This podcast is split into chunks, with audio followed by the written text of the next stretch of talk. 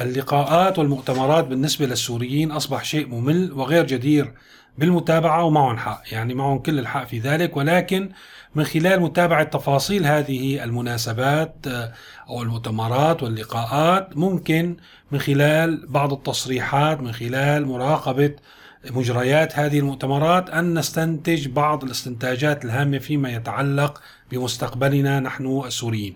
كان في عنا مؤتمر أستانا يلي انتهى يوم أمس اللقاءات انتهت.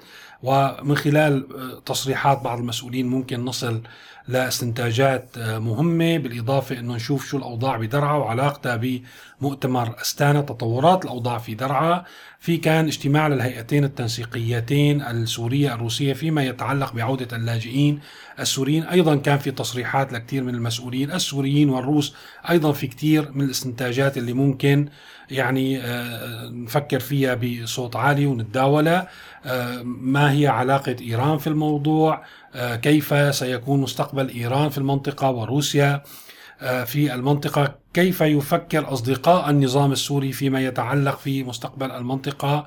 وما هي العلاقة الحقيقة بين النظام وأصدقائه هل هي علاقة صداقة فعلا أم أصبحت تبعية كاملة رح نحكي بكل هالمواضيع اليوم بالإضافة أنه في موضوع مهم كيف تحاصر الحكومة المواطنين من خلال لقاح كورونا يعني في شيء ممكن يكون مفيد ولكن المبالغة في آه، يعني خلينا نقول بين قوسين تشجيع أو دفع المواطنين لتلقي اللقاح ممكن آه، آه، تعود بآثار كارثية على السوريين داخل مناطق النظام.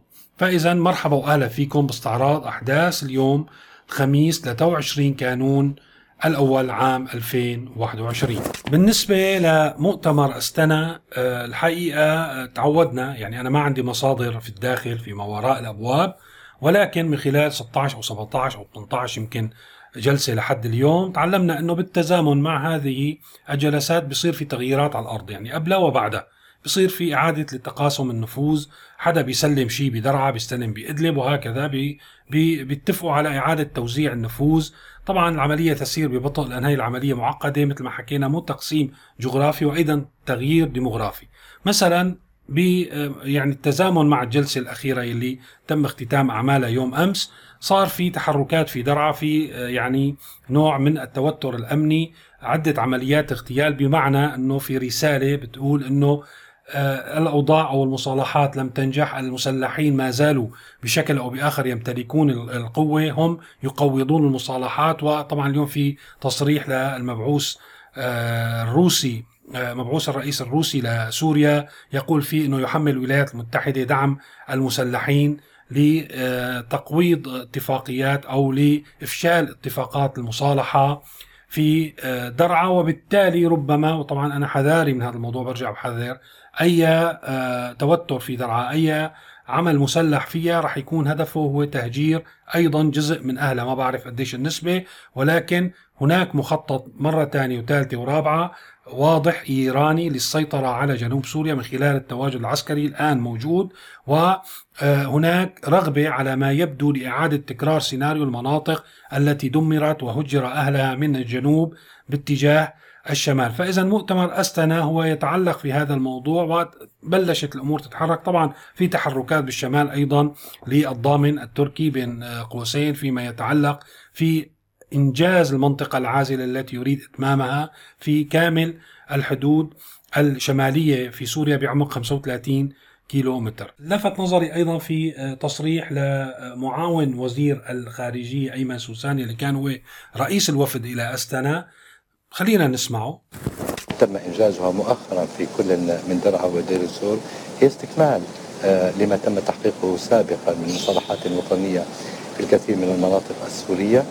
اليوم آه، ومع هذه التسويات ومع تحقيق المزيد من الاستقرار نبدأ الفصل الثاني في الخروج من هذه الأزمة وهو البدء آه، أو تفعيل عملية إعادة أعمار ما دمره الإرهاب وانطلاقة واعدة للعملية الإنتاجية والأمر الذي من شأنه أن ينعكس بشكل إيجابي على الوضع الاقتصادي والواقع الاقتصادي في سوريا والمستوى المعيشي للأخوة المواطنين. إذا هذا الترتيب بالنسبة للنظام لم يتغير. يعني الحل يأتي بعد إعادة الإعمار. يعني هو يستخدم ورقة يعني هو يتهم الطرف الآخر باستخدام اللاجئين ولكن أيضا النظام يعني يستخدم هذه الورقة ويريد أن يستمر في حكم سوريا من خلال إجبار الأطراف الدولية على القبول به لفترة مفتوحة والقيام بإعادة الإعمار والاستثمار وتنشيط الاقتصاد السوري وعودة كل شيء إلى مكان عندها يمكن أن نعيد اللاجئين. هذا أهم ما يمكن استنتاجه من هذا المؤتمر. اجتماع الهيئة التنسيقية السورية الروسية عبر الفيديو كان كمان اليوم أعمال المؤتمر هذا اللي يمكن هي الجلسة الثالثة منه خلال العام الحالي ويهدف إلى إعادة اللاجئين، الحقيقة كمان النظام يعني مثل ما شفنا تصريحات أيمن سوسان قبل شوي أيضا كل التصريحات في نفس السياق إنه يا أخي نحن بدنا نعيد اللاجئين نحن عم نهيئ آه، يعني بحسب إمكانياتنا ولكن آه، يعني هناك الحصار هناك الضغوط ما عم نحسن نهيئ البيئة المناسبة لعودة هؤلاء اللاجئين. مرة ثانية عودة اللاجئين بالنسبة للنظام ترتبط مع إنهاء كافة الملفات وإعادته إلى الحكم كما وإعادة سوريا كما كانت سابقا وإعادته في سوريا هو يعني وضعه في سوريا كما كان سابقا عندها يمكن أن نعيد اللاجئين إلى سوريا. وهذا واضح في تصريحات كل المسؤولين يلي السوريين يلي شاركوا في هذه الجلسات. ولكن الحقيقة أنه موضوع إعادة طبعا ضربوا عدة أمثلة أنه إعادة تشغيل محطات كهرباء مياه إلى آخره. اليوم نحن فينا نأكد أنه نحن الأولوية هو للناس الموجودين داخل مناطق النظام السوري. الحقيقة هن عايشين كلاجئين يعني كأنه لاجئين في الخيام اليوم. وبتوقع الجهود يجب أن تركز على الناس الموجودين داخل سوريا أولا قبل ما نحكي بعودة اللاجئين الموجودين خارج سوريا سواء في الخيام أو في الدول المجاورة أو المنتشرين في كل أنحاء العالم. لأن السوري اليوم يعني مع هالنشاطات ومع هالشعارات الكبيرة ومع الإحصائيات اللي عم بتقول عادوا وما عادوا إلى آخره اليوم كل مواطن سوري إلا شريحة يمكن ما بتشكل 10% 90% من السوريين وهي بالإحصاءات يعني كثير من الجهات الدولية هن عايشين تحت خط الفقر هن عايشين في عوز يعني لكل شيء للخدمات الأساسية للمواد الغذائية لكل شيء. وبالتالي وضع هؤلاء في سوريا اليوم. هن أسوأ من وضع اللاجئين في الخارج ويكاد يقترب من وضع اللاجئين في المخيمات. لذلك أنا أعتبر كل هذا الهرج والمرج وهذه الضجة يعني لا قيمة لها لأن كل إذا كان بالفعل في جهود كان حكومية أو دولية أو مساعدات من الأصدقاء يجب أن تتركز أو تركز على إعادة السوريين في مناطق النظام إلى الحياة. لأنه اليوم هن غرباء هؤلاء غرباء في وطنهم. ولكن من خلال أيضا بعض التصريحات وأن كانت خارج موضوع المؤتمر كان في آه، يمكن مؤتمر اتحاد نقابات العمال في سوريا. في تصريحات لحسين عرنوس الحقيقة خلال هذا الاجتماع أو خلال المؤتمر أو اللقاء يلي عمله مع العمال في إطار آه، أعمال مؤتمر اتحاد نقابات العمال في سوريا. عم بيقول في هنيك يعني في مؤشر خطير الحقيقة. عم بيقول أنه ما حدد إذا روسيا وإيران من الدولة السورية. وهذا بيفسر يعني هل خلينا نقول بالعامية الفجع يلي تتعامل به الحكومة مع المواطن السوري لتجمع هذا المبلغ؟ والأهم من هيك والأنكى من هيك يقول بأن هذا يشكل 30% يعني هن عم ياخذوا 100% 80 مليون دولار هي 30% مما يسددوه للأصدقاء.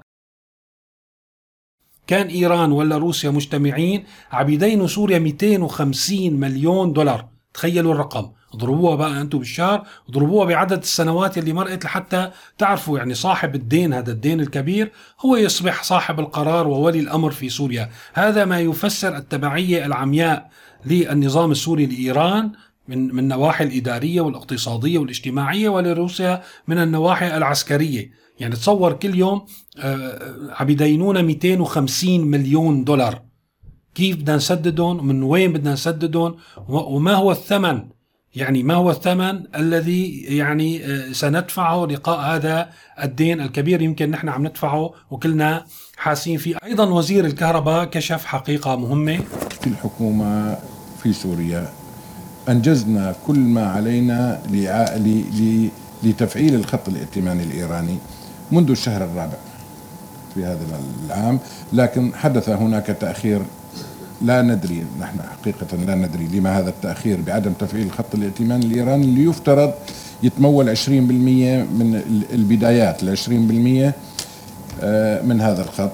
ويقول بأن الإيرانيين يمتنعون عن منح القروض إلى سوريا منذ يعني نيسان الماضي. تخيلوا آه، دام هذا الواقع فهذا بيبرر الأزمة. وأكيد هن يمتنعون أنه تقديم القروض لأن إحنا ما سددنا القروض الماضية وهذا بيفسر كمان يعني نحن لذلك قلت لكم التصريحات أحيانا الواحد يراقبها وان كانت يعني الأحداث مملة والأشخاص مملين ولكن ممكن يفهم بالنهاية شو عم يصير.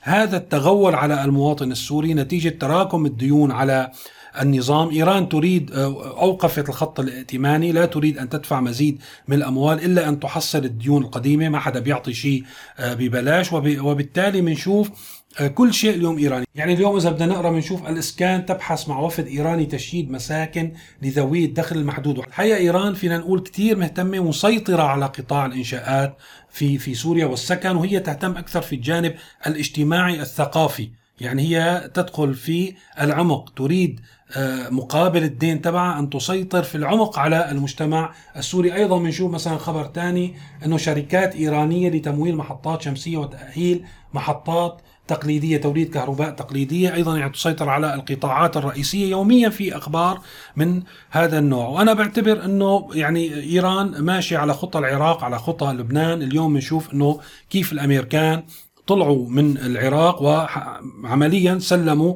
العراق للحرس الثوري الإيراني، يعني شو القوة الضاربة العسكرية اليوم في العراق؟ أكبر من وجود الإيراني ووجود الميليشيات التابعة له، فخروج الولايات المتحدة مع آه، يعني الوجود الإيراني الواضح والفج والمكثف والمسيطر في العراق هو نوع من تسليم العراق إلى إيران مثل ما سلموا لبنان. أيضا آه، كيف سلموا الولايات المتحدة أفغانستان لطالبان؟ واليوم عم نشوف يعني كل يوم أخبار عن مآسي آه، في توقف القطاعات عن العمل وصلوا يعني الوضع في أفغانستان كارثي على عكس ما توقع بعض المتفائلين بأنه والله أفغانستان رجعوا يحكموا نفسهم بنفسهم على الإطلاق. هذه الأنظمة يعني الدول مع الأسف ذات النفوذ أو الدول العظمى بالمناطق يلي مقررة أنه يكون فيها بؤر توتر لا تسلم هذه المناطق إلا لسلطات تزيد من ضعف السكان وتزيد من ضعف الدولة وتزيد من فقر وبؤس السكان الذين يقطنون في هذه المناطق. ومع الأسف كانت سوريا واحدة من هذه المناطق. الحقيقة كان في تعاميم خلال الأيام الماضية يعني من جهات حكومية ووزارية بعدم السماح للمواطنين السوريين داخل مناطق النظام بالدخول إلى هذه الوزارات أو الدوائر إلا إذا كان المواطن يحمل وثيقة تثبت بأنه هو يعني تلقى لقاح أو تطعيم كورونا. واللافت بالأمر إنه هالسلسلة وصلت لأمور كثير حيوية مثل اليوم كانت وزارة آه، التجارة الداخلية والتموين أصدرت أنه ممنوع دخول لصالاتها طبعا اللي كمان ما, ما كثير مركز بهذا الموضوع أو بيعرف. صالات آه، التجارة التابعة لوزارة التجارة الداخلية هي اللي بيوزعوا من خلالها معظم المواد المدعومة. آه، ما بعرف إذا الموضوع مثلا بيوصل للأفراد. لكن ممنوع اعتبارا من 15 الشهر القادم أنه يدخلوا على هالصالات بدون ما يكونوا آخذين اللقاح. ولكن إذا نظرنا للإحصاءات مثل ما شايفين على الشاشة اليوم 4.27% إلى حد يعني تاريخ اللحظة هن فقط الملقحين أو اللي حاصلين على اللقاح كورونا يلي أخذ جرعة يعني على الأقل هن 7 بالمية من نسبة السكان. المشكلة أنه في آه، دوائر أصدرت القرار آه، ينفذ بشكل فوري بالنسبة لصالات التجارة يعني المنفذ اللي بيحصل منه المواطن بشكل أساسي على المواد الغذائية أقل من شهر. آه، لحتى يتلقوا كل السوريين اللقاح ويحسنوا يفوتوا ياخذوا هالمواد. هلا إذا كان هي القرارات هي ب يعني في إطار تشجيع السوريين ودفعهم وتخويفهم معلش خلينا نقول لحتى ياخذوا اللقاح عنوة آه، آه، حفاظا على الصحة العامة وصحتهم بيكون هذا أمر منيح. ولكن إذا كانوا جديين في تطبيق هذه القوانين يعني رح يكون في كارثة. يعني رح يكون أنه معظم السوريين مئات آلاف السوريين زمائلنا ملايين حبيسين منازلهم ما بيحسنوا يعني يزوروا أي دائرة حكومية أو أي منفذ من منافذ البيع فيما يتعلق بالسلع المدعومة إلا إذا تلقوا اللقاح وبحسب التوقعات المواقع المختصة إنه لحتى يتلقى 70% على النسبة اللي ماشية آه، حاليا في سوريا 70% ليتلقوا اللقاح رح يكون هذا ب 18 5 بالعام 2024 يعني بعد سنتين.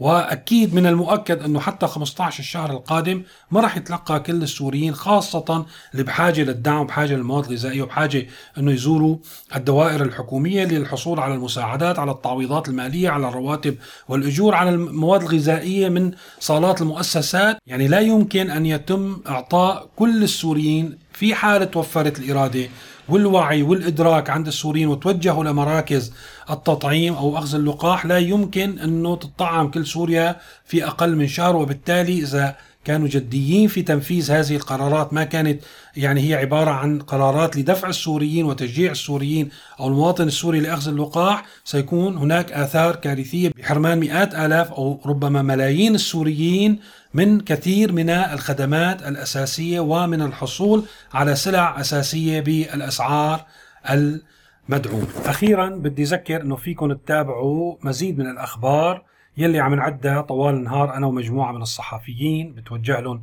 بالشكر على موقع سيريا نيوز أو شبكات التواصل الاجتماعي المرتبطة فيه. رح أحط لكم رابط التليجرام في صندوق الوصف وأيضا بدي أتشكر كل المتابعين والمشتركين وأدعو القادرين من المتابعين على دعم محتوى القناة من خلال الانتساب إلى عضويته من خلال الضغط على الرابط في صندوق الوصف واتباع الإرشادات. شكرا لمتابعتكم وإلى لقاء قريب.